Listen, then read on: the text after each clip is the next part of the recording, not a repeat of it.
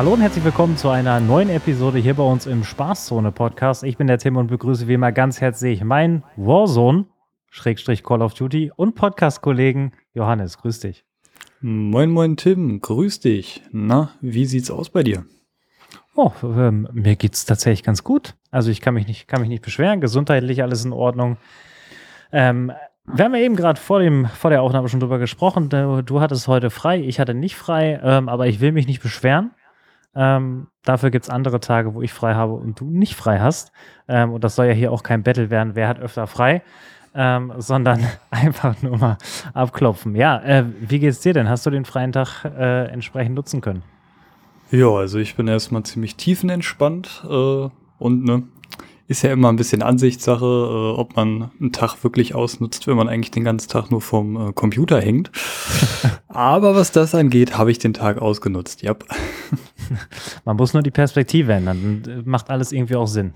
Das äh, ist, glaube ich, das Entscheidende. Ja, wir, wir haben da letzte Woche was bekommen. Ach nee, bevor wir reingehen, erstmal noch kurz ein, zwei Sätze hier zum, zum Podcast, weil wir jetzt fast einen Monat keine Episode rausgehauen haben. Das letzte, was wir gemacht haben, war das Mid-Season-Update, glaube ich, in ähm, Warzone besprochen. Und äh, danach ist eigentlich in Warzone nicht mehr viel passiert, weswegen wir auch gesagt haben, wir, wir machen keine Episode, weil es einfach keinen Sinn ergibt. Aber wir möchten erstmal an dieser Stelle Danke sagen, denn äh, die letzten zwei Episoden habt ihr euch unglaublich häufig angehört. Ähm, das haben wir, haben wir in den Statistiken gesehen und ähm, das soll natürlich so weitergehen. Also wir werden jetzt regelmäßig wieder zurückkommen, weil natürlich jetzt viel passiert. Also ein kleiner Ausblick vielleicht. Wir werden heute natürlich über den MW2-Release sprechen und über das neue Call of Duty, den neuen Call of Duty Multiplayer, den wir bekommen haben. Und dann werden wir zeitnah einen großen, ausführlichen Warzone 1 Rückblick machen, ähm, wo wir so ein bisschen in der Vergangenheit schwelgen werden und uns austauschen werden, was eigentlich Warzone gemacht hat mit uns im positiven Sinne. Wir hatten ja schließlich zweieinhalb Jahre das Vergnügen, mit Warzone 1 Zeit zu verbringen und äh, so zeitnah wird ja dann auch Warzone 2 kommen. Und deswegen macht es, glaube ich, Sinn, da nochmal einen schönen Rückblick zu machen, ähm, bevor wir dann ins neue Warzone gehen. Und das wird dann in den nächsten Wochen passieren, wahrscheinlich nächste Woche, wenn wir es aufnehmen und dann wird es dann natürlich zeitnah entsprechend veröffentlicht. Das erstmal noch kurz dazu von unserer Seite und heute, wie schon gesagt, werden wir uns MW2 so ein bisschen genauer angucken. Wir haben beide am Release-Tag natürlich angefangen zu spielen. Wir haben beide unsere Erfahrungen gesammelt, haben die ein oder andere Runde auch zusammengespielt und haben aber auch für uns selber unabhängig voneinander gespielt. Und wir sind jetzt noch nicht so auf dem Stand, ähm, was der jeweils andere denn von dem neuen Spiel hält und wollen da einfach mal heute ausführlich über die ganzen Neuigkeiten sprechen, auch über die Veränderungen, äh, die mit MW2 gekommen sind, wenn wir einordnen und auch die eine oder andere Theorie mal mitbringen, warum sich denn vielleicht das eine oder andere verändert hat im Vergleich noch zu den letzten Multiplayern. Und aus dem MW2 Multiplayer kann man jetzt vielleicht ja auch schon das eine oder andere für War Warzone 2 ableiten. So, und wie immer meine Frage, wenn was Neues gekommen ist an dich, Johannes. Wie war denn dein erster Eindruck, als du das erste Mal den Multiplayer gestartet hast, nachdem du schön, glaub 45 Gigabyte runterladen durftest und dann äh, reingegangen bist, im Vergleich auch vielleicht nochmal zur Beta, jetzt rein vom Menü und dann die erste Runde, wenn du das noch weißt. Uiuiui. Also ich muss sagen, mein erster Eindruck war natürlich erstmal ein bisschen verfälscht, weil ich leider am Release-Tag arbeiten musste. Heißt, ich äh, konnte nur morgens einmal kurz in deinen Stream reingucken und da habe ich eigentlich schon sehr viel gesehen äh, in der kurzen Zeit, wo ich da war. Aber dann äh, trotzdem, als ich endlich äh, Feierabend hatte und endlich das Spiel starten konnte, ähm, war es soweit eigentlich ganz gut. Also in der, in der Beta weiß ich noch, äh, hatte ich noch so ein bisschen im Kopf, das Menü ist super unübersichtlich und gar nicht so super schick gemacht. Das Menü jetzt ist noch ein bisschen ähnlich, ne? aber äh, schon ein bisschen intuitiver, als es noch in der Beta der Fall war. Da haben sie sich auf jeden Fall verbessert. Ähm, und ja, als ich das Spiel gestartet habe, äh, konnte ich es gar nicht äh, abwarten, eigentlich direkt in meine erste Runde reinzugehen. Aber leider ist das Spiel direkt abgestürzt, als ich die erste Runde gesucht habe.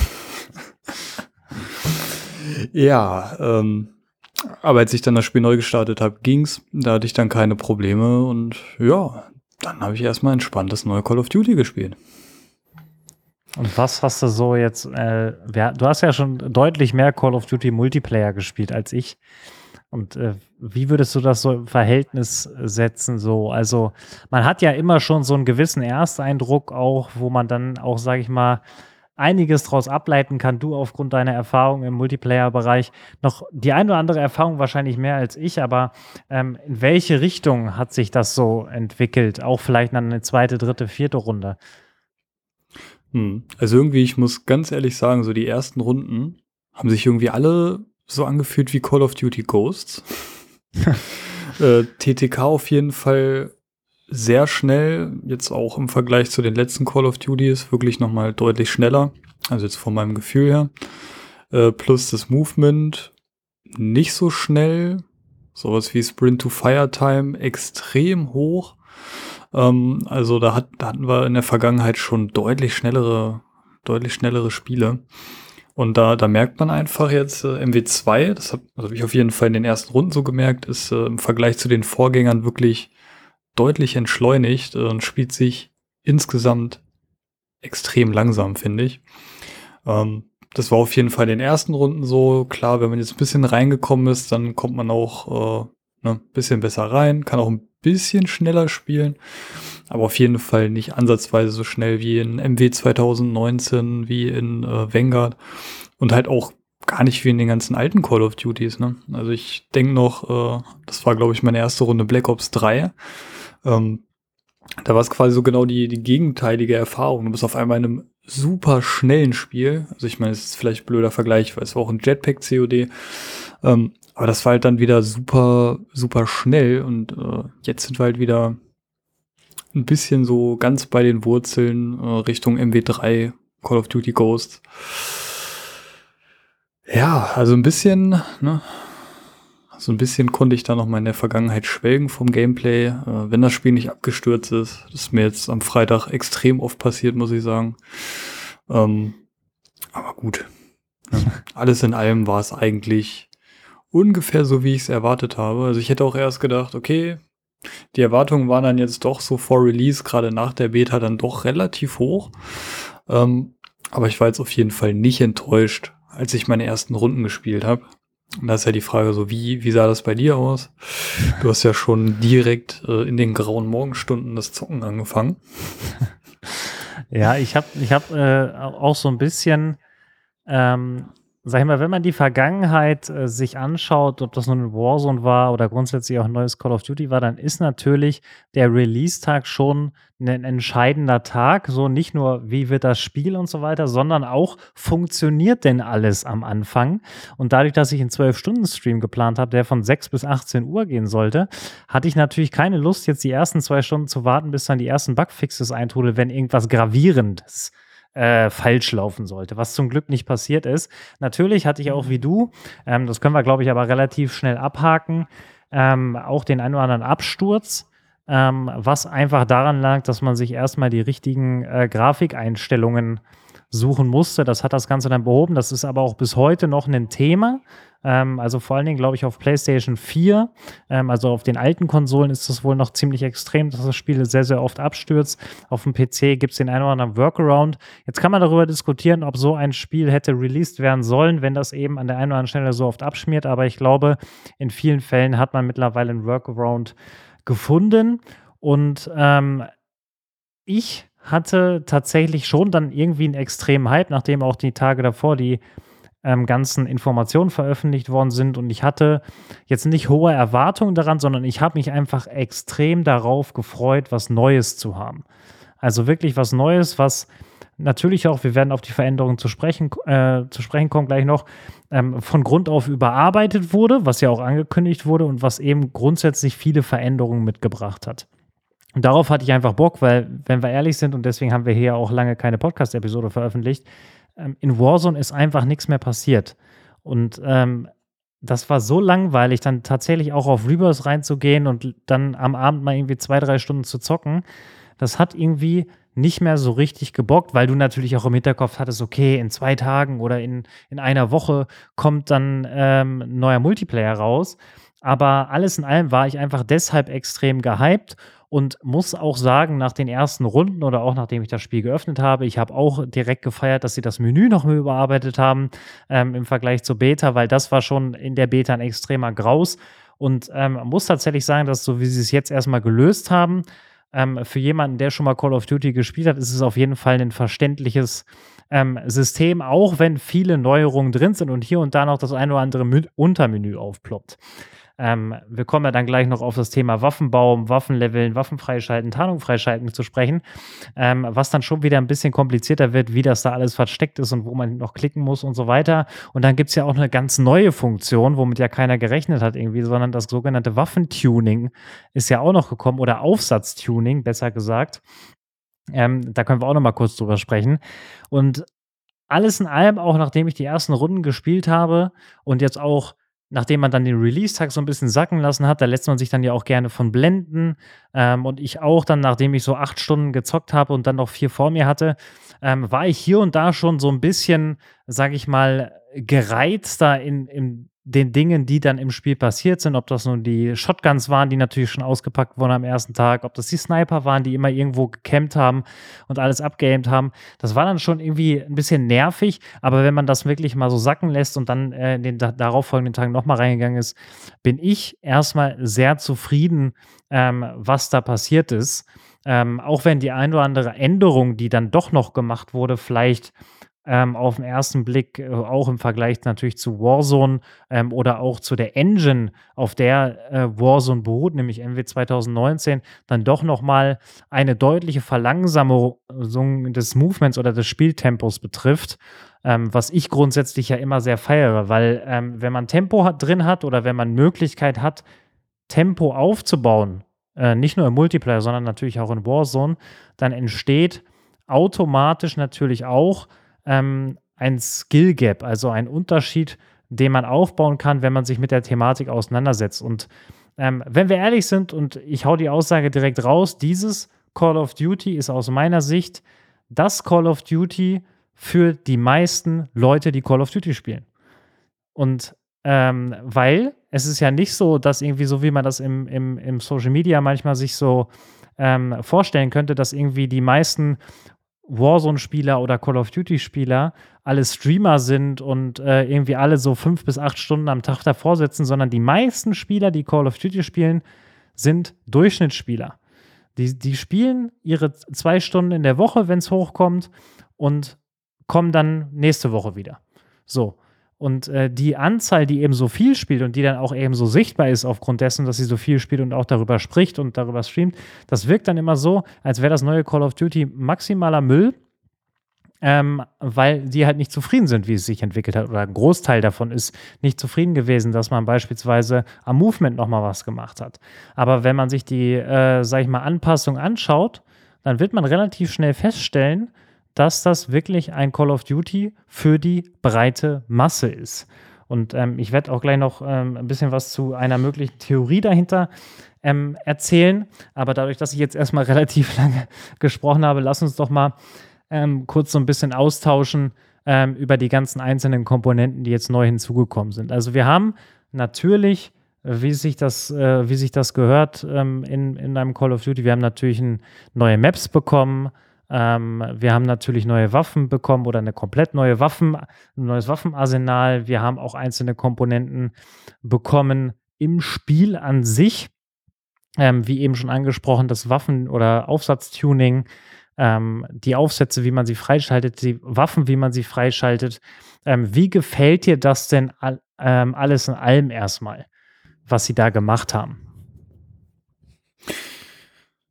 Ja, äh, wo soll ich anfangen? Das ist ja dann doch schon ziemlich viel. Ähm, auf jeden Fall, ich würde mal mit dem, mit dem Waffenarsenal anfangen. Ne? Also ich meine, wenn man sich das anguckt, da sind eigentlich fast nur altbekannte Waffen drin. Ähm, klar, jetzt haben wir noch diese Neuerung mit diesen Waffenplattformen und Waffenbäumen. Und dann gibt es schon noch ein bisschen granularere Abstufungen von den einzelnen Waffentypen in MW 2019 wurde es halt so gelöst, dass man dann diese anderen Waffentypen mit den Aufsätzen auch bekommen kann. Ähm, war sogar teilweise im Spiel damals so vorgesehen, weil dann äh, sich auch die Namen von den Waffen verändert haben. War ganz witzig, also wenn man zum Beispiel eine AK-47 hatte, dann die richtigen Aufsätze draufpackt, hatte man dann die AK-74U. Jetzt haben wir dann für sowas jedes, also ne, quasi eine eigene Waffe. Und ja, also die Auswahl an sich finde ich erstmal nicht schlecht. Ne? Ähm, da sind viele coole Waffen dabei. Vor allem sind es auch so viele, dass man sich äh, ordentlich austoben kann, super viele Anpassungsmöglichkeiten hat. Ähm, ja, damit bin ich eigentlich erstmal zufrieden. Also ich denke mal jetzt so, ne, uns allen bewusst, über die Zeit werden auch wieder über die Seasons neue Waffen ins Spiel reinkommen. Und da wird dann wahrscheinlich auch im späteren Verlauf wieder die ein oder andere Waffe dabei sein, die man jetzt eventuell noch vermisst. Wobei ich sagen muss, für mich, also jetzt zum Start, gibt's eigentlich keine Waffe, die ich vermisse. Ne? Da hat man erstmal okay. ordentlich äh, was vor sich zum Leveln. Und äh, genau, Thema Waffenarsenal, damit bin ich schon mal zufrieden. Äh, und da gibt's auf jeden Fall noch einiges zum Ausprobieren. Das kannst du, das kannst du laut sagen. Also ich habe auch noch längst nicht alles ausprobiert, was man da drücken kann mittlerweile im Waffenschmied. Also man kann ja auch tatsächlich, wenn ich das richtig verstanden habe, ähm, zum Beispiel gibt es ja einen Waffenbaum, der sich ausschließlich um die Lachmann-Waffenserie dreht. Also werdet ihr alle, wenn ihr das Spiel schon mal gespielt habt, ähm, werdet ihr das ähm, mitbekommen, dass wenn ihr die eine Lachmann äh, das Kampfgewehr Lachmann freischaltet, schaltet ihr das Sturmgewehr Lachmann frei und daraus dann dies, ähm, die MP, also die SMG Lachmann, was die MP5 ist, ähm, und danach noch weitere Waffen, wenn man dann die MP5 levelt. Und diese drei Lachmann Gewehre oder Waffen sind sogar untereinander austauschbar. Also ich kann zum Beispiel den Body von der MP5 nehmen und auf das Sturmgewehr bzw. Kampfgewehr packen und andersrum genauso. Ich weiß nur nicht, das habe ich nämlich noch nicht herausgefunden, ob das dann wiederum auch Effekte hat, ob ich die zum Beispiel das Kampfgewehr oder das Sturmgewehr auch als SMG spielen kann, wenn ich da den S ähm, MP5 Buddy reinmache oder ähnliches. Also das sind so Dinge, die werden sich jetzt in den nächsten Tagen, wenn wir auch äh, viel mehr Waffen gelevelt haben, werden wir das auch alles mal ausprobieren und dann in den nächsten Episoden noch drüber sprechen, weil das könnte grundsätzlich natürlich auch für Warzone dann später interessant werden, äh, wenn die Waffen untereinander auch noch auf unterschiedliche Distanzen und so weiter unterschiedliche Werte ähm, ausgeben. Also zum Beispiel, wenn ich, äh, wenn die Waffe ähm, noch ein bisschen mehr Midrange hat, wenn ich sie als SMG baue, als wenn ich die grundsätzliche SMG nehme. Aber das würde jetzt zu weit führen, das alles auszu ähm, im Detail zu besprechen. Ähm, grundsätzlich muss ich auch sagen, dass ich die Art und Weise erstmal geil finde, weil es einfach was ist und ich glaube, das ist auch komplett neu, dass sowas in der Art in der Call of Duty-Reihe noch nicht da gewesen ist. Und äh, deswegen ähm, viele sagen immer, ja, ähm, so wie es in der Vergangenheit war, soll es wieder gemacht werden, weil das ist irgendwie ähm, alt gewohnt und äh, alle wissen genau, was sie, was sie machen müssen. Ähm, aber ich finde es unterm Strich genau richtig, auch mal was Neues auszuprobieren. Und man konnte sich das am Anfang irgendwie nicht vorstellen, aber irgendwie, wenn man sich da kurz mit auseinandersetzt, ähm, dann versteht man schon den Sinn dahinter. Und ich finde es unterm Strich eben auch gut, dass man ähm, wenn man andere Waffen freispielen möchte, die zum Beispiel weiter hinten im Baum ist, muss man eben leider, kann man auch sagen, erst die anderen Waffen alle ähm, einmal anfassen und auf ein gewisses Level bringen. Das führt dann wiederum aber dazu, dass ich schon Aufsätze für diesen Waffenbaum, die sich untereinander kombinieren lassen, freischalte. Und das finde ich wiederum eine sehr charmante Sache. Das habe ich zu dir gestern, glaube ich, auch gesagt im Stream, dass wenn ich eben dann eine Waffe an dritter Stelle, die sich an dritter Stelle im Waffenbaum befindet, ähm, freischalte, spiele ich vorher zwei andere Waffen frei mit den Aufsätzen und habe dann bei der dritten Waffe schon Aufsätze von den vorherigen Waffen.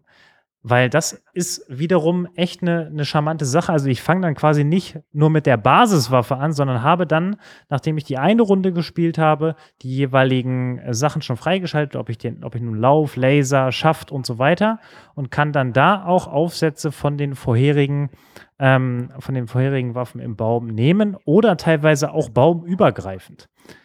Also, dass ich zum Beispiel einen Laser von einer SPR, also von einer Sniper, äh, DMR, nehmen kann und die auch auf eine MP5 draufpacken kann. Das ist also alles untereinander in irgendeiner Art und Weise kompatibel, führt aber eben auch dazu, was es dann schon wieder sehr, sehr kompliziert macht. Ich glaube, für viele ist es jetzt schon sehr, sehr kompliziert. Ähm, aber dass es eben auch zum Beispiel dann 40 Unterläufe gibt in dem Spiel. Um da dann eben auszutangieren, du schüttelst schon den Kopf, um da dann auszutangieren, ähm, welcher denn jetzt der ist, den ich auf meiner Waffe brauche. Das miteinander zu vergleichen, bei den wirklich kleinen Tabellen, die dann immer links unten im Waffenschmied angezeigt werden, ist schon echt eine Herausforderung. Ähm, das heißt, auf der einen Seite haben sie es geschafft, mal was Neues zu implementieren und an sich die Grundidee ist gut, aber hier würde ich tatsächlich sagen, Leute, habt da vielleicht ein bisschen übertrieben, ähm, weil klar, ich habe jetzt dann nicht 40 Schäfte, Schafts, Schäfte, ähm, Läufe und so weiter ähm, am Start, aber da sind es dann auch teilweise 10, 15, wovor, also in Call of Duty ähm, Cold War war es zum Beispiel so, da hatte ich immer sechs Stück. So, immer. Egal bei welcher Waffe hatte ich sechs Stück. Und jetzt habe ich mindestens zehn. Und das ist dann schon wieder echt eine schwierige Sache, muss ich sagen. Das ist mein einziger Kritikpunkt daran. Sie haben was Gutes Neues geschaffen, was von der Grundidee echt äh, Spaß macht, aber für jemanden, der dann wirklich nur seine zwei Stunden zockt, könnte das schon echt wieder überfordernd werden im ähm, Multiplayer, beziehungsweise dann natürlich auch in Warzone 2. Das äh, würde ich erstmal jetzt zur Waffenplattform so, so stehen lassen wollen und würde dann direkt, direkt die Frage ähm, stellen, bezogen auf die Maps, die wir bekommen haben. Wir haben, glaube ich, insgesamt elf Maps bekommen ähm, im neuen Call of Duty. Ähm, MW2, wie findest du die Maps ähm, im Vergleich zu Vanguard? Da haben wir 18 Maps vom Start gehabt. Ähm, ist schon deutlich weniger, aber reicht dir das aus? Ist dir das nach, äh, nach einer gewissen Zeit zu langweilig? Ähm, wie würdest du das einordnen? Jo, also bis jetzt äh, bin ich noch nicht unterfordert bei den Maps. Äh, also es gibt irgendwie, sage ich mal, immer noch was zu entdecken, immer noch mal eine neue Lane, einen neuen Spot äh, oder auch einen neuen Headglitch. Ähm, also bisher kenne ich die Maps noch nicht in- und auswendig und sie kommen ja auch noch nicht zum Hals heraus. Dementsprechend äh, finde ich die Anzahl völlig okay. Ne? Können dann sagen, lieber habe ich wenige gute Maps als ganz viele schlechte. Ehrlicherweise muss ich sagen, äh, auch MW2 hat nicht nur sehr geile Maps, sondern da sind auch schon ziemlich viele Griffe ins Klo wieder dabei, leider. Also ja. finde ich auf jeden Fall, ich glaube mal angefangen mit dieser einen Map, die eigentlich nur aus so einer Brücke besteht, wo ganz viele Autos stehen ich weiß wirklich nicht, was die sich dabei gedacht haben. Aber diese Map ist im Multiplayer auf jeden Fall unspielbar.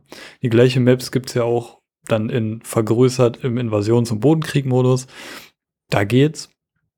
Aber nur diese Multiplayer-Map, wo nur diese ganz vielen Schrottautos rumstehen, es ist wirklich unspielbar. Da sind so viele Ecken, wo einfach irgendwer hinterliegt. Und das finde ich auf jeden Fall, nee, die hätten sie sich sparen können, auf jeden Fall. Aber sonst, äh, overall sind die Maps eigentlich ganz gut. Äh, ich bin ganz froh, dass zum Beispiel die äh, Grand Prix Map, dass die es jetzt doch reingeschafft hatte, weil da gab es ja erst mit der 4 ähm, Lizenzprobleme, weswegen die die ja nicht hätten reinnehmen dürfen. Die ist jetzt drin, die macht auch mega Bock, die ist vom Aufbau, würde ich sogar sagen, mit dieser einen Map, die in so einer äh, Ritterburg spielt. Ähm, eigentlich mit meiner Lieblingsmap. Ja. Ähm, eine Map, die ich aus der Beta noch sehr, sehr geil fand, war diese eine Museumsmap. Ich weiß, die hat nicht jedem gefallen, aber die hatte eigentlich auch so klassisch drei Lanes, konnte man klassisch Call of Duty drauf spielen. Die hat echt super Spaß gemacht. Ähm, die habe ich aber jetzt noch nicht einmal im Spiel gesehen. Ich glaube nämlich, die ist gar nicht im Spiel. Weißt du, welche ja. Map ich meine? Ich weiß genau, welche Map du meinst und da habe ich natürlich auch Infos ähm, zu Sehr gefunden. Ähm, erstmal noch, äh, hier im Chat wird geschrieben, ähm, dass die mit der Brücke im Invasionsmodus die Lieblingsmap von äh, jemandem hier aus dem Chat ist. Also ähm, da, im Invasionsmodus kann ich es auch noch auf eine gewisse Art und Weise nachvollziehen, weil da ist diese Brücke mit den vielen Autos natürlich auch nur ein kleiner Teil der Map. Aber wenn nur die Brücke mit den vielen Autos im Multiplayer macht die jetzt nicht so viel Lust. Und da würde ich dir auch zu 100% zustimmen. Ähm, kommen wir kurz zu dem zu der Thematik, zu dieser Museumsmap. Da ist heute rausgekommen, tatsächlich heute Vormittag, dass ähm, dieses Museum tatsächlich auch in echt in Los Angeles ist, was sie da abgebildet haben. Und die haben sich wohl, so vermutet man, dagegen gesträubt, dass das in dieser Art und Weise im Spiel veröffentlicht wird. Und äh, deswegen ist die bisher nicht aufgetaucht. Ähm, es ist immer wieder so, das hatten wir jetzt in der Vergangenheit schon öfters, dass Call of Duty bzw. Activision sich an äh, Dingen bedient, äh, die vermeintlich rechtlich geschützt sind. Ähm, auf welche Art und Weise auch immer, da kenne ich mich jetzt nicht so aus, aber es wird ja bei Grand Prix wird es ja ähnlich gewesen sein, dass es da irgendwelche Probleme gab, warum die jetzt auch nochmal umbenannt wurde. Ähm, aber bei dieser Museumsmap, die ich eben auch wie du sehr vermisse im Multiplayer jetzt zum Start, weil die mir eben mit der Beta auch sehr, sehr gut gefallen hat, ähm, ist wohl genau das wieder eingetreten, dass da im Hintergrund irgendwelche rechtlichen Probleme aufgekommen sind. Weil die ist tatsächlich, also da hat man Bilder nebeneinander gehalten, die ist schon sehr detailgetreu nachgebaut worden. Ähm, und ich, ich frage mich dann in dem Fall immer, ähm, ob das nicht bewusst ist. Also wenn ich irgendwas nachbaue, dann ist das ja erstmal schön und gut, weil es auch bekannt ist. Ähm, aber dass man da sich vielleicht vorher mal abstimmt mit dem jeweiligen Verantwortlichen ähm, von dem Gebäude, weil man muss sich ja auch in irgendeiner Art und Weise absichern. Also gut, kann auch sein, dass jetzt meine, äh, mein, mein deutsches Verständnis von ähm, Rechtssystem ähm, da ein bisschen Überhang hält, aber ähm, und dass das woanders vielleicht nicht so ist, aber es ist jetzt ja nicht das erste Mal. Und ich glaube, in solche Fallen will man eigentlich vor allen Dingen, wenn man vor einem Release steht, nicht reintappen. Oder äh, glaubst du, denen ist das eigentlich scheißegal und die sagen dann, okay, wir ziehen es durch, wenn sich einer meldet und Probleme hat, dann ähm, gucken wir mal, was wir machen. Es gibt unerwartet viele Firmen, die halt genau diesen Weg gehen, weil halt sich erstmal rechtlich abzusichern meistens extrem lange dauert und auch ja. ziemlich viel kostet und halt nicht immer unbedingt erfolgsversprechend ist. Und äh, eigentlich jetzt gerade bei so einer Map, also ich habe die Map jetzt nicht mehr so genau vor Augen, um zu sagen zu können, ob da dann nicht von diesem Museum irgendwelche Logos waren oder so. Aber da ist dann halt die Frage, ob man äh, ein Gebäude oder die Abbildung von einem Gebäude rechtlich irgendwie schützen kann. Also ich kann mir schützen. vorstellen, ja, das ist auch schon wieder ein Ding für sich, aber wir sind ja auch kein Jura-Podcast. Ja, ähm, aber also ich könnte mir vorstellen, dass die jetzt gerade bei Activision und ich glaube, das machen auch super viele andere Entwicklerstudios, dann einfach sagen so, wir probieren es erstmal, weil der Aufwand ist geringer, wenn wir es jetzt einfach machen und eventuell dann irgendwie drauf angesprochen werden, als wenn wir jetzt die ganze Zeit probieren, das zu klären und, eine, und einem das quasi im Vorfeld schon verboten wird. Ähm, ja, lässt sich halt moralisch wieder darüber streiten, was ist der richtige Weg. Aber ich muss ehrlich sagen, so, ob es dieses Museum jetzt gibt oder nicht, es ist ein Videospiel. Ja, klar, also aus, aus, aus meiner Perspektive auch, ey, also was soll das Museum dagegen haben, dass eben diese Map nachgebaut wird? Also bin ich ja voll und ganz bei dir. Ähm, nur das ist ja, wie gesagt, also das, was mich halt stört, ist jetzt nicht das erste Mal passiert, dass Call of Duty oder Activision was kopiert hat, ob das nun Skins im Shop sind oder eben eine Map, die sie nachgebaut haben, die man irgendwo anders schon mal gesehen hat. Dann ähm, würde ich eher als Entwicklerstudio oder was auch immer, würde ich ja den Weg gehen und mich zumindest irgendwie auf eine saubere Art und Weise, also weil nachbauen kann man sie ja, aber dann mache ich es halt so, dass es rechtlich einigermaßen in der Grauzone ist und dann äh, fertig ist die Kiste. Ähm, aber gut, vielleicht kriegen wir die Map ja noch. Ähm, ausgeschlossen ist es nicht. Ähm, Habe ich gelesen, dass die jetzt wohl dann irgendwann noch nachgereicht wird. Ähm, aber unterm Strich würde ich auch sagen, dass wir solide Maps bekommen haben zum Start, ähm, mit dem einen oder anderen, mit der einen oder anderen Enttäuschung, ähm, was ja aber normal ist. Ne? Also es wird irgendwelche Leute geben, die mögen diese Multiplayer-Map mit der Brücke und den Autos, die werden die mögen. Ne? Aber ähm, auf der anderen Seite haben wir, finde ich persönlich, viele gute Maps bekommen. Ich muss aber auch sagen, dass es keine Map gibt, tatsächlich, keine einzige Map gibt, die äh, oder wo ich sagen würde, dass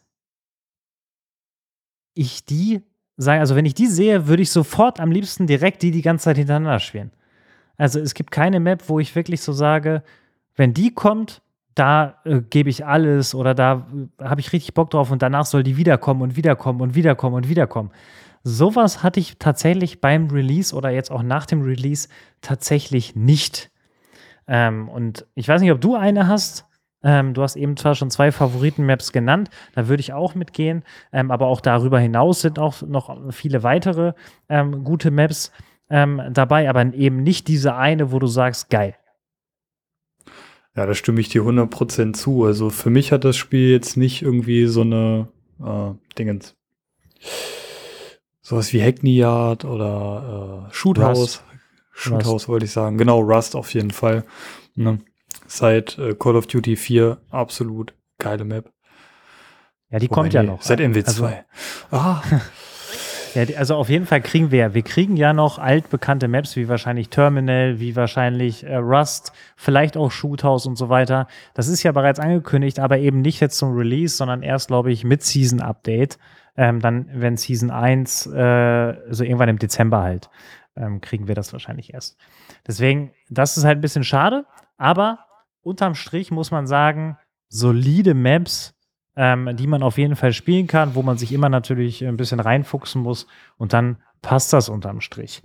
Ähm, kommen wir als, äh, als bevor wir zum Thema Movement kommen, würde ich gerne noch über das Thema Leveln und Tarnungen ähm, mit dir sprechen. Ähm, Leveln wenn, also wenn man sich so einen ersten Blick anguckt, ich muss, also normal guckst du ja immer wie hoch muss ich leveln ähm, oder bis eine Waffe auf Max-Level ist und dann auch, wie viel Tarnung muss ich eigentlich dafür freischalten. Und wenn man nur auf den ersten Blick kommt, guckt, in MW2 jetzt, würde ich sagen, haben alle gejubelt. Nur auf den ersten Blick haben alle gejubelt, oder? Würdest du äh, sagen, äh, da haben welche gesagt, boah, ist immer noch viel. Nee, das ging mir genauso, ne? Also du guckst rein, denkst ja, ach, so eine Waffe hat nur noch 20 Level. Das ist ja mal ganz erfrischend jetzt im Vergleich zu so einem Vanguard, wo du dann teilweise, glaube ich, über 70 Level hattest pro Waffe. Ja, 70, 70 war das höchste. Ja. ja. Und das haben, glaube ich, 80 Prozent der Waffen gehabt in Vanguard. 70, 70 Level. Da denkst du jetzt, boah, 20 Level? Ganz entspannt. Dann gehst du in die Tarnung rein und siehst, was? Um die Waffe auf Gold zu machen, muss ich nur vier Tarnungen freischalten?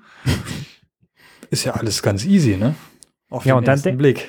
Genau, genau, aber da denkst du auch vor allen Dingen, ja, okay, dann werden sie vielleicht die einzelnen Herausforderungen, um diese Tarnung freizuschalten, werden sie extrem krass machen. Also, dass du irgendwie 200 Kills oder 200 Headshots machen musst oder so.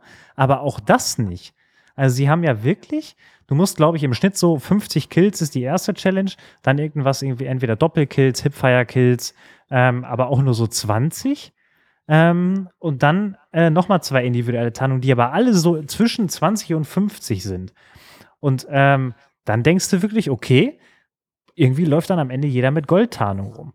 Ähm, aber wenn man dann wirklich nochmal weiter und weiter ähm, guckt, dann stellt man dann doch relativ schnell fest, dass nicht nur das Leveln, auch wenn es nur 20 Level sind, extrem lange dauert, sondern dann auch die, die Tarnungen ähm, noch eine weitere Challenge haben, bevor man dann Gold bekommt, obwohl man die vier Tarnungen schon frei hat.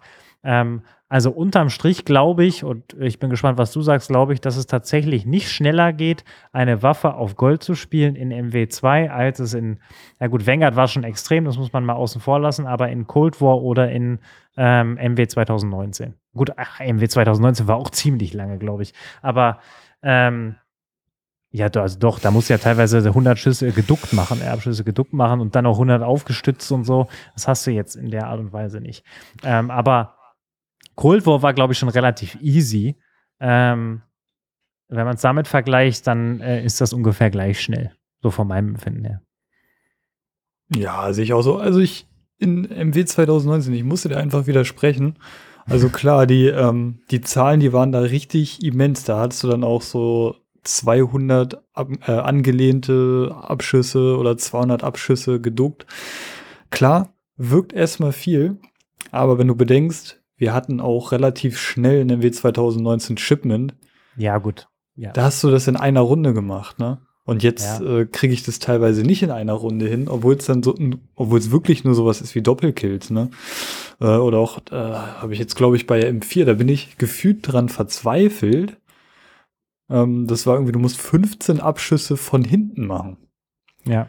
Und es ist in diesem Spiel einfach so schwierig, Gegner zu flanken, weil das Soundsystem, also die Footsteps, einfach so laut sind. Also ja. mir passiert es fast immer dann so, bist du so ungefähr hinter einem Gegner, dreht er sich um 180 Grad und schießt.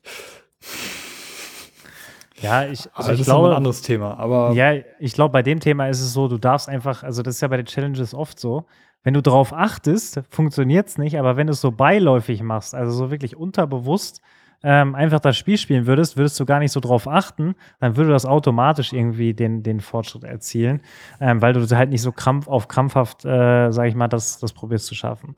Ähm, ja, unterm Strich ähm, ist das eine angenehme Sache, Ähm, zumal ja da auch noch deutlich mehr dranhängt, wenn wir uns mal rein diese Tarnungsthematik anschauen.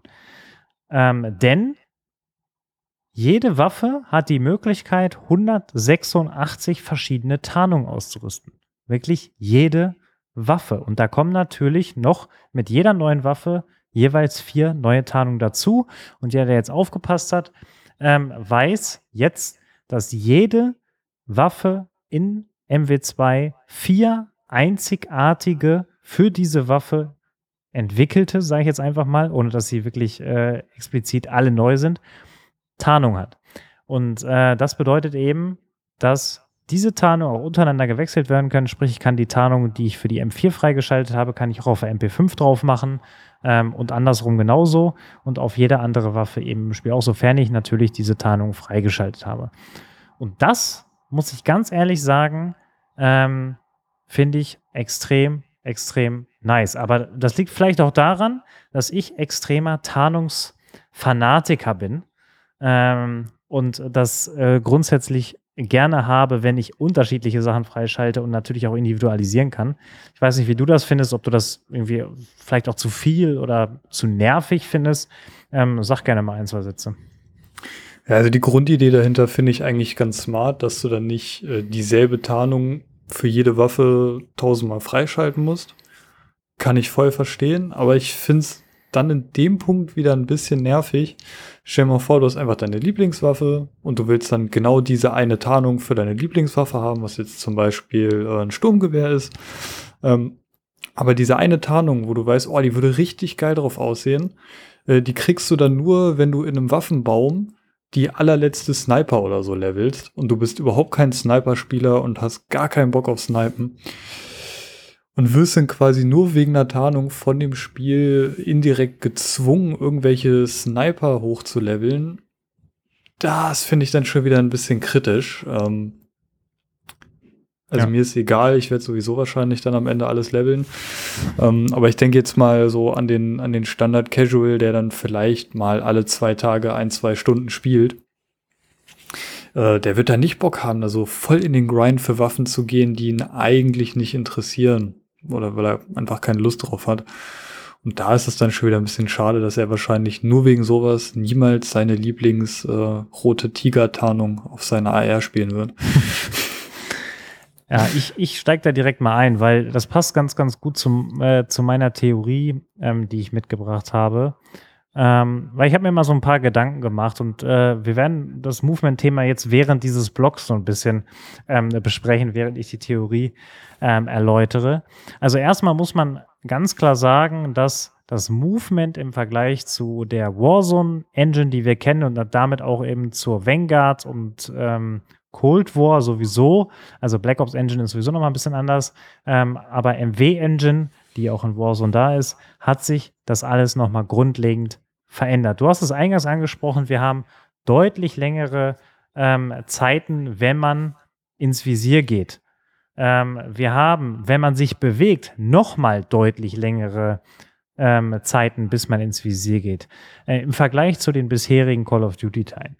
Und ähm, alles, was in irgendeiner Art und Weise mit Movement zu tun hat, ob das Sliden, Springen oder Sprinten ist, dauert noch mal länger, bis man ins Visier geht. Sprich, man ist eigentlich, mal ganz hart gesagt, dazu gezwungen, die ganze Zeit im Visier rumzulaufen, beziehungsweise eigentlich still zu sitzen an einem Punkt oder maximal zu gehen und abzuaimen. Ähm, und das insgesamt muss man ganz ehrlicherweise sagen, ähm, ohne da jetzt eine Wertung reinzubringen, das ist ja die These, die ich auch gesagt habe, dieses Call of Duty ist für den Standard Spieler gemacht worden. Und alles, was jetzt so nach und nach rauskommt äh, und nachdem man das selber spielt, bestätigt das in jeglicher Hinsicht. Und ähm, ich habe eine ganz klare Theorie, warum das so ist. Und dafür müssen wir einmal ein Jahr zurückspringen und uns Vanguard nochmal ins Leben rufen. Ähm, Vanguard ist rausgekommen ähm, und war relativ schnell bekannt, dass es das schlecht verkaufteste Call of Duty war oder der schlechteste Release seit langem von Call of Duty. Und ähm, das ist natürlich für ein Unternehmen, was Geld damit verdient oder wo ein großer Batzen des Geldes auch durch den Multiplayer-Verkauf geht, plus natürlich noch die ganzen Transaktionen in den Shops. Ähm, aber ein großer Anteil ist auch immer, wo sich dieses ähm, Unternehmen mit finanziert, mit ähm, dem Verkauf des Multiplayer-Spiels. Und wenn man das damit kombiniert und dann heute auch noch liest, dass das MW2 Release das beste Release war, jemals in der Call of Duty Geschichte im PlayStation Store. Und dann noch dazu nimmt, dass die Aussage, dass dieses Call of Duty für den Durchschnittsspieler entwickelt worden ist, ergibt sich unterm Strich dann ein wir eine wirtschaftliche Logik daraus, warum das Ganze so gemacht wurde. Und meine Theorie ist ganz klar, dass das oberste Ziel war, wir müssen ein Call of Duty entwickeln, was der Masse gefällt. Was für die Masse spielbar ist, wo die Masse viel Zeit drin verbringt. Und dann schließt sich auch der Kreis zu dem Thema Tarnung freischalten und Waffenbaum. Weil je länger der Waffenbaum ist und je, äh, je weiter weg die Waffe ist, die die Tarnung freischaltet, die meine Lieblingstarnung ist, da gibt es eigentlich nur zwei Optionen. Entweder ich spiele das Spiel weiter, um diese Tarnung freizuschalten, oder ich lege das Spiel an die Seite und spiele die Tarnung nicht. Oder ich lösche das Spiel wieder. Ich glaube, die meisten, ist, mein, das ist eine weitere Theorie, wird so lange spielen, bis sie dann ihre Lieblingstarnung hat. Oder ein Großteil wird das machen. Weil das Spiel ja auch für sie entwickelt worden ist. Weil die werden Spaß dran haben. Und ähm, ich bin gleich sehr gespannt, was du dazu sagst. Für mich ergibt das mit dieser Thematik, vor allen Dingen aus wirtschaftlicher Perspektive für das Unternehmen, ähm, ergibt das Sinn, dass das so gemacht ist. Das kann man natürlich zutiefst kritisieren aus äh, Perspektive eines Spielers, der ähm, gerne auch mal Slide cancelt, der gerne auch mal um die Ecke springt, der gerne auch mal Bunny hoppt und dadurch einen Skill Gap Vorteil hat. Das Ganze ist eliminiert worden und du hast als einzige Komponente Map-Kenntnis und Aim als Vorteil in diesem Multiplayer. Wenn du in einem der beiden Punkte besser bist, gewinnst du mehr als 50 Prozent deiner Gunfights. Und ähm, deswegen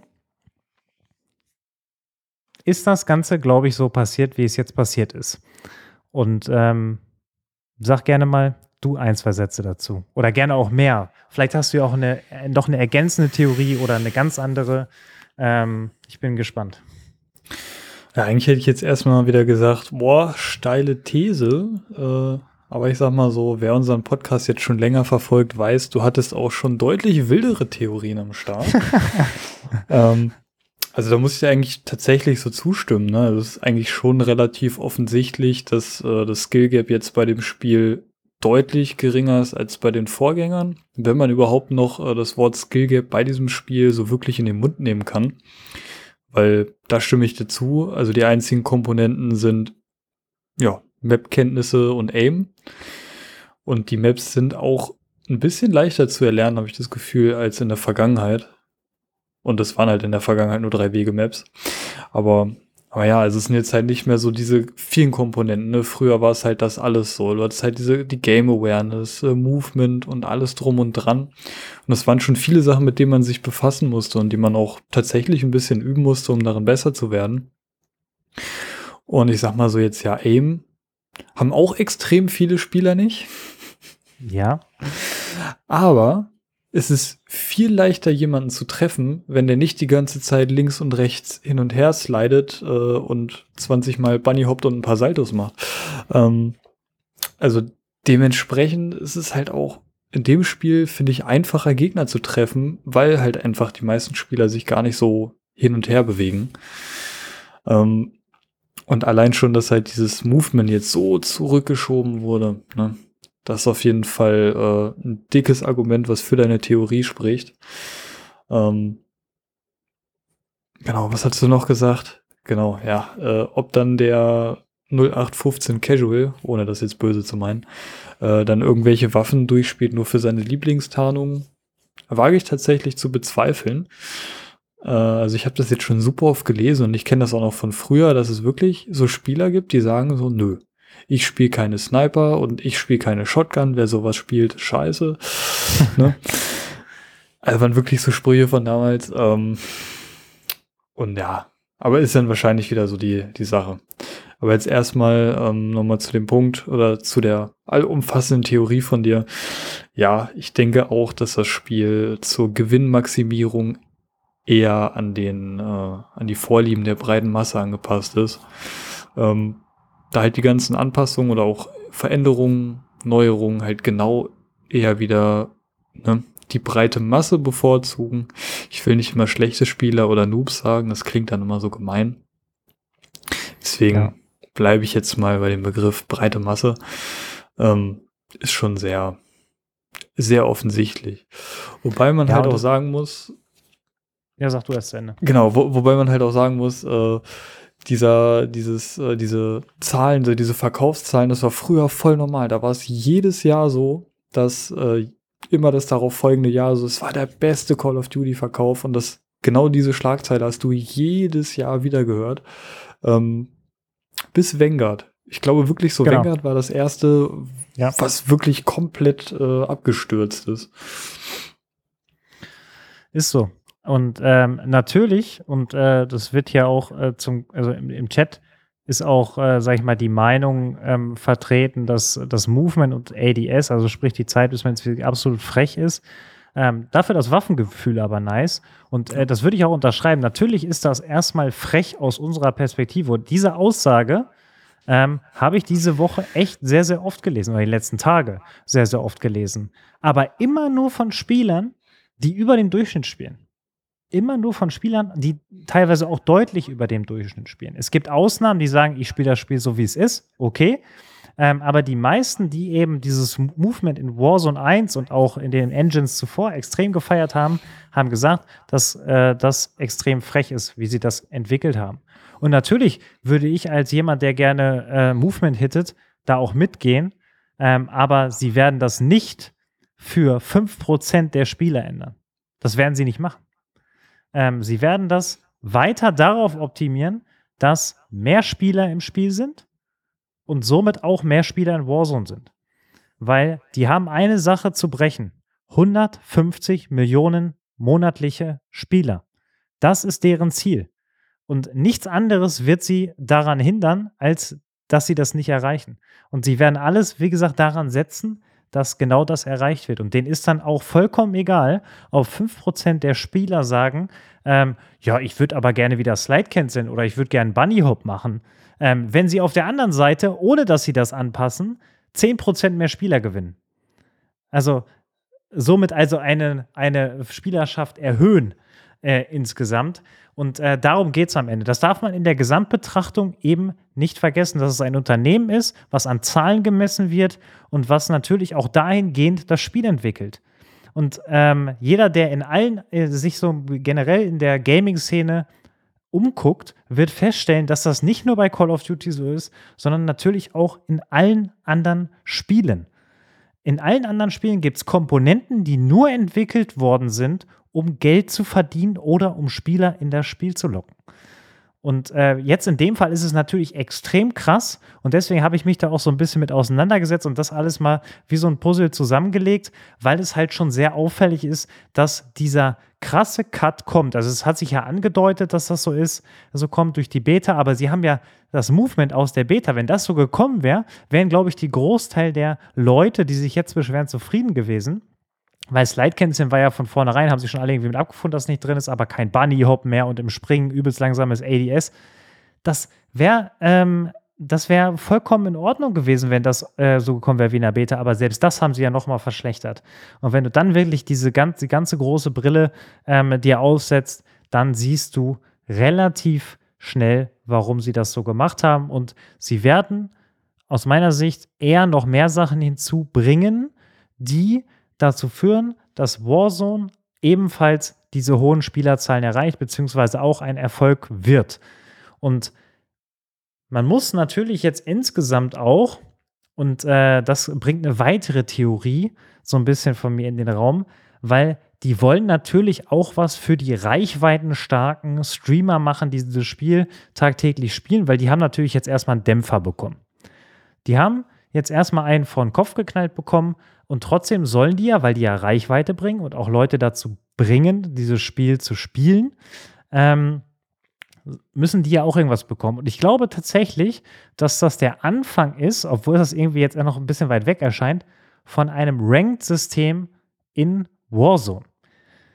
Ähm, ich hoffe, du kannst dir ungefähr vorstellen, wo ich hin will, dass sie quasi die Standardspieler oder Durchschnittsspieler oder breite Masse, wie du sie genannt hast, so ein bisschen splitten wollen von denen, die dieses Spiel extrem, extrem suchten.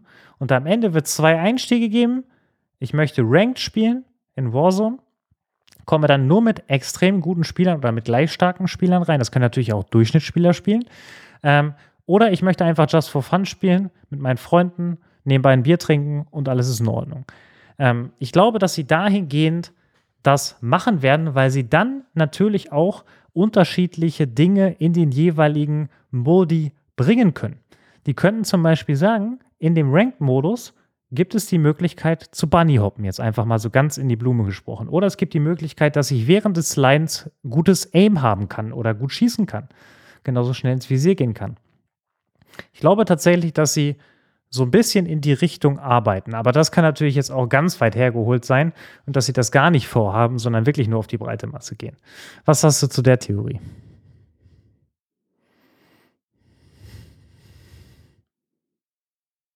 Äh, bist du gerade mute? Ja, ich war kurz mute. Oh, okay. So ein blödes Touch-Mikro hier.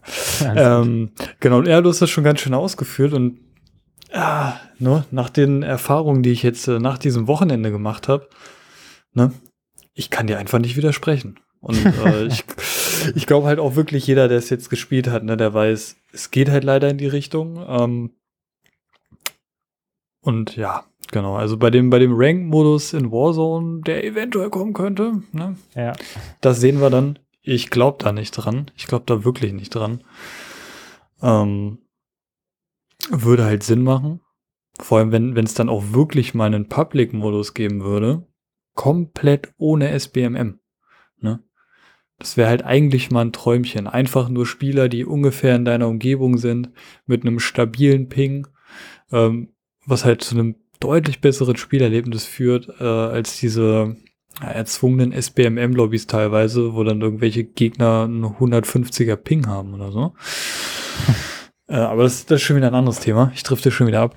Ähm, also, ich glaube, das ist sogar das, was ziemlich viele Leute auch wollen würden. Also auch gerade die besseren Spieler, die Sweater, die Schwitzer, die würden das richtig feiern, wenn halt so ein, so ein Ranked-Mode auch in Warzone 2 reinkommt. Ich würde es auch feiern. Also, äh, weil bei so einem Ranked-Mode, ne, da geht man ja rein schon so, da, da hat man ja auch Bock gegen, gegen die Schwitzer zu spielen, gegen Leute, die genauso gut sind, ähm, wo du weißt, okay, jetzt muss ich mich richtig anstrengen und richtig reingehen.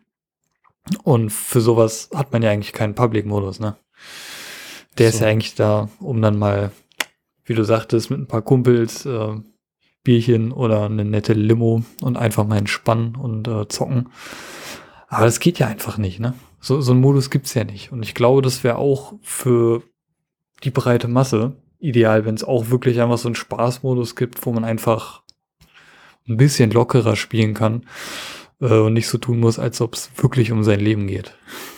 Ja, wenn man das jetzt mal vergleicht mit dem Multiplayer Rank, was wir ja seit Jahren immer wieder bekommen, und das werden wir ja auch in MW2 bekommen, ähm, wenn du das eins zu eins überstippst auf Warzone, natürlich in deutlich anderer Art und Weise, aber das Grundprinzip wird ja gleich sein, dann kannst du da ja zum Beispiel auch mit Vorgaben arbeiten ähm, so wie es im Ranked-Modus ja auch ist. Also ich glaube tatsächlich, also ich bin, will ich jetzt nicht davon überzeugen, dass das kommt. Ich äh, will einfach nur sagen, dass die Entwicklungen dahingehend äh, sehr, sehr deutlich sind, dass äh, irgendwas noch aus Mut gezaubert wird. Das muss jetzt nicht übermorgen sein oder zum Start von Warzone 2, sondern das wird wahrscheinlich irgendwann 2023 Thema werden.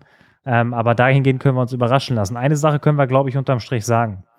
Wir müssen uns davon verabschieden, dass Movement ein entscheidendes Mittel ist, um sich einen großen Vorteil zu verschaffen. Also Movement, wie wir es aus der Vergangenheit kennen. Natürlich kann man jetzt immer noch mit Movement viel äh, viele Unterschiede machen, aber längst nicht mehr so viel, wie es noch in der Warzone 1 Zeit war, dass du eben um die Ecke geslide cancelled bist, dass du um die Ecke gesprungen, gebunnyhoppt bist. Jetzt gehst du um die Ecke oder slidest um die Ecke, hast aber dadurch automatisch einen Nachteil. Äh, du kannst auch um die Ecke springen, hast da auch einen Nachteil. Ähm, dementsprechend ist ein Call of Duty definitiv zu 100% ein Spiel, ich zitiere dich, für die breite Masse. Call of Duty ist mit MW2 ein Spiel, was sich maximal für die breite Masse etablieren möchte, will, um größer zu werden, um größer zu wachsen, mehr Spielerzahlen zu erreichen. Das war grundsätzlich, war das schon immer so, weil wie viele Random-Faktoren gab es denn bitte in Warzone an sich schon? Und wenn du das dann auch noch kombinierst mit den Dingen, die jetzt in MW2 gekommen sind, plus noch die Dinge, die dann natürlich dadurch auch in Warzone 2 kommen werden, dann ist, glaube ich, die, die Richtung eindeutig klar. Das kann man schlecht finden, das kann man feiern, das kann man also richtig scheiße finden und äh, das Spiel auch links liegen lassen oder boykottieren. Das verstehe ich auch grundsätzlich alles, wenn man mit den Veränderungen nicht zufrieden ist. Aber der Fingerzeig ist eindeutig, dass dieses Spiel ein Erfolg ist, jetzt schon. Und äh, wahrscheinlich auch mit Warzone 2 daran anschließen wird, dass auch Warzone 2 ein Erfolg wird. Ähm, bin ich eigentlich jetzt, nachdem ich dann auch die Zahlen so ein bisschen gesehen habe oder jetzt auch gehört habe, die Schlagzeilen, dass es eines der, der besten Releases war im PlayStation Store, ähm, wird einiges dahin gehen. Und wir müssen uns für, also die guten Spieler, die sich jetzt beschweren, müssen sich, glaube ich, grundsätzlich ähm, damit verabsch davon verabschieden, dass ähm, Warzone für sie optimiert wird, sondern es wird für die breite Masse optimiert. Und sie müssen, wenn dann überhaupt darauf warten, dass ein Ranked-Modus kommt, der sie dann zufriedenstellt, hoffentlich. Das kann man, glaube ich, so abschließend festhalten. Und damit haben wir nicht nur Theorien untergebracht, die ziemlich logisch klingen, sondern wir haben auch das Thema Movement ähm, abgearbeitet, sage ich jetzt einfach mal. Ähm, und können, glaube ich, jetzt zur, ja, zur Zusammenfassung, sage ich jetzt mal, ähm, kommen und vielleicht auch schon das ein oder andere ähm, mitnehmen in Richtung ähm, zeitnahe Zukunft. Ähm, Warzone 2 wird in zweieinhalb Wochen kommen. Ähm, was muss passieren? Ähm, oder was sollte übernommen werden? Was sollte anders gemacht werden? Aus dem Multiplayer in Warzone. Glaubst du, die werden es wirklich eins zu eins so überstülpen? Oder glaubst du, die haben da noch irgendwas in der Hinterhand? Jetzt gar nicht auf Movement bezogen, sondern vielleicht auch, keine Ahnung, äh, mit Season 1 noch irgendwas Besonderes, äh, direkt eine Storyline? Oder ähm, glaubst du, die werden das jetzt einfach an den Start bringen, neue Map ist dann da und fertig? Ja, also ich glaube, sie werden es genauso machen. Vielleicht gibt es noch ein 30-sekündiges Intro-Video in das Ganze, aber viel mehr wird da auch nicht kommen. Jetzt äh, von wegen Storyline, Einführung von Warzone 2. Da wirst du auch wieder ohne eine tiefgründige, durchdachte Storyline äh, wahrscheinlich einmal auf die Map geworfen und dir wird gesagt, überlebe und das war's. Gehe ich jetzt mal so von aus, weil also die haben jetzt nicht die besten Story-Autoren bei äh, Activision. ja. Ähm, dementsprechend wird man da einfach reingeworfen. Also das Ding ist, ist dann auch die Frage, braucht man es unbedingt? Ich finde es immer ganz nett, äh, wenn du dem Ganzen so ein bisschen einen Sinn gibst. So, guck mal, deswegen sind wir jetzt hier in Al-Masra und deswegen musst du überleben. Ne? Also klar, bei einem Shooter erwarte ich nicht, dass er super tiefgründig ist, aber so ein bisschen dem Ganzen einen Sinn und Zweck geben, finde ich schon ganz nett und es würde das auf jeden Fall, auf jeden Fall für mich aufwerten, glaube ich, ja. Würde ich mir anschließen. Zu tief darf es nicht sein, weil das ist dann für die breite Masse nicht gut. Das ist schon wieder zu viel dann einfach. Genau, deswegen, es wird relativ oberflächlich bleiben, gehe ich von aus. Ähm, abschließend möchte ich diesen Podcast aber etwas Positivem tatsächlich.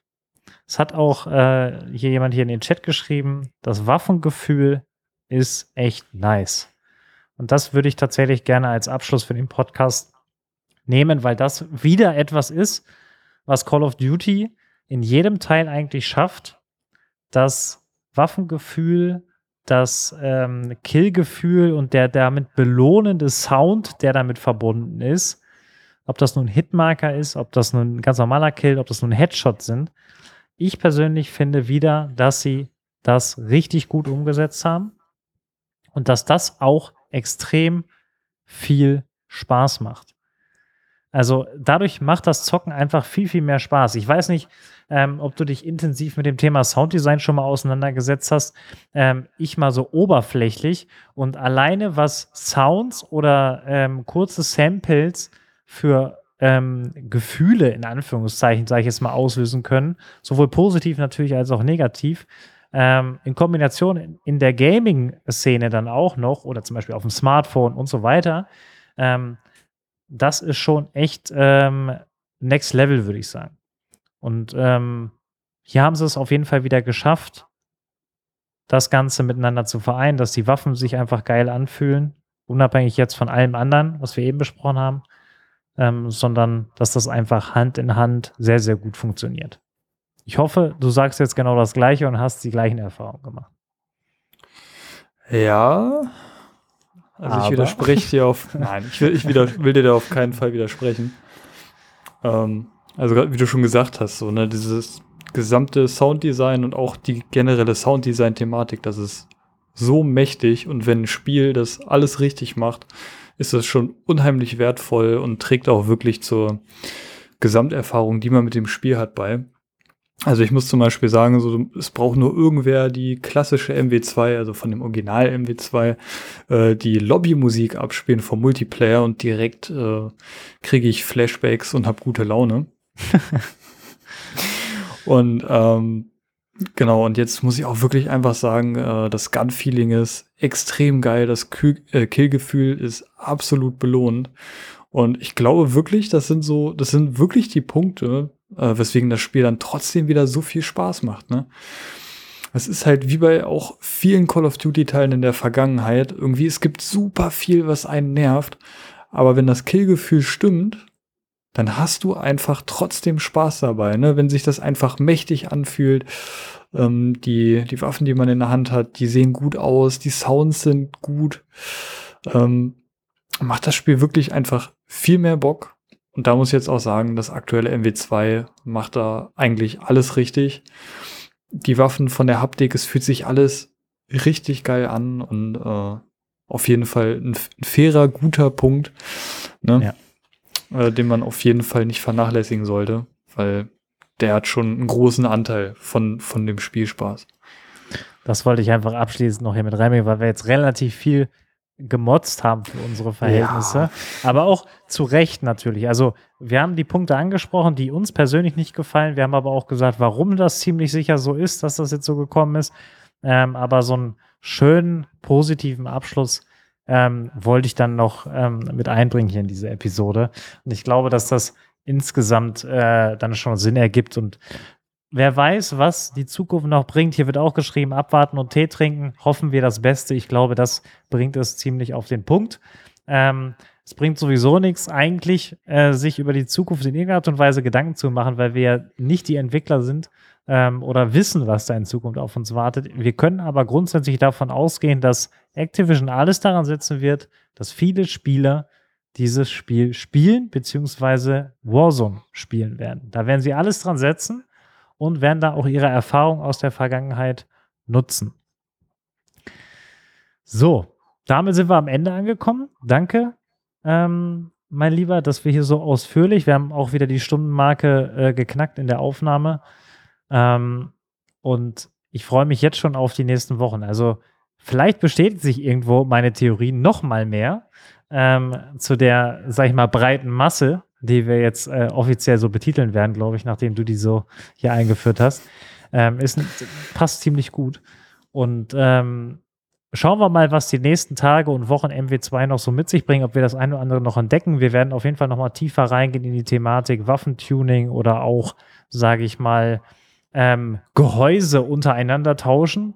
Ähm, das werden wir uns auf jeden Fall noch mal anschauen und vielleicht ähm, wird in den nächsten Tagen, Wochen auch das eine oder andere sowieso schon geupdatet und dann schauen wir uns das nochmal an.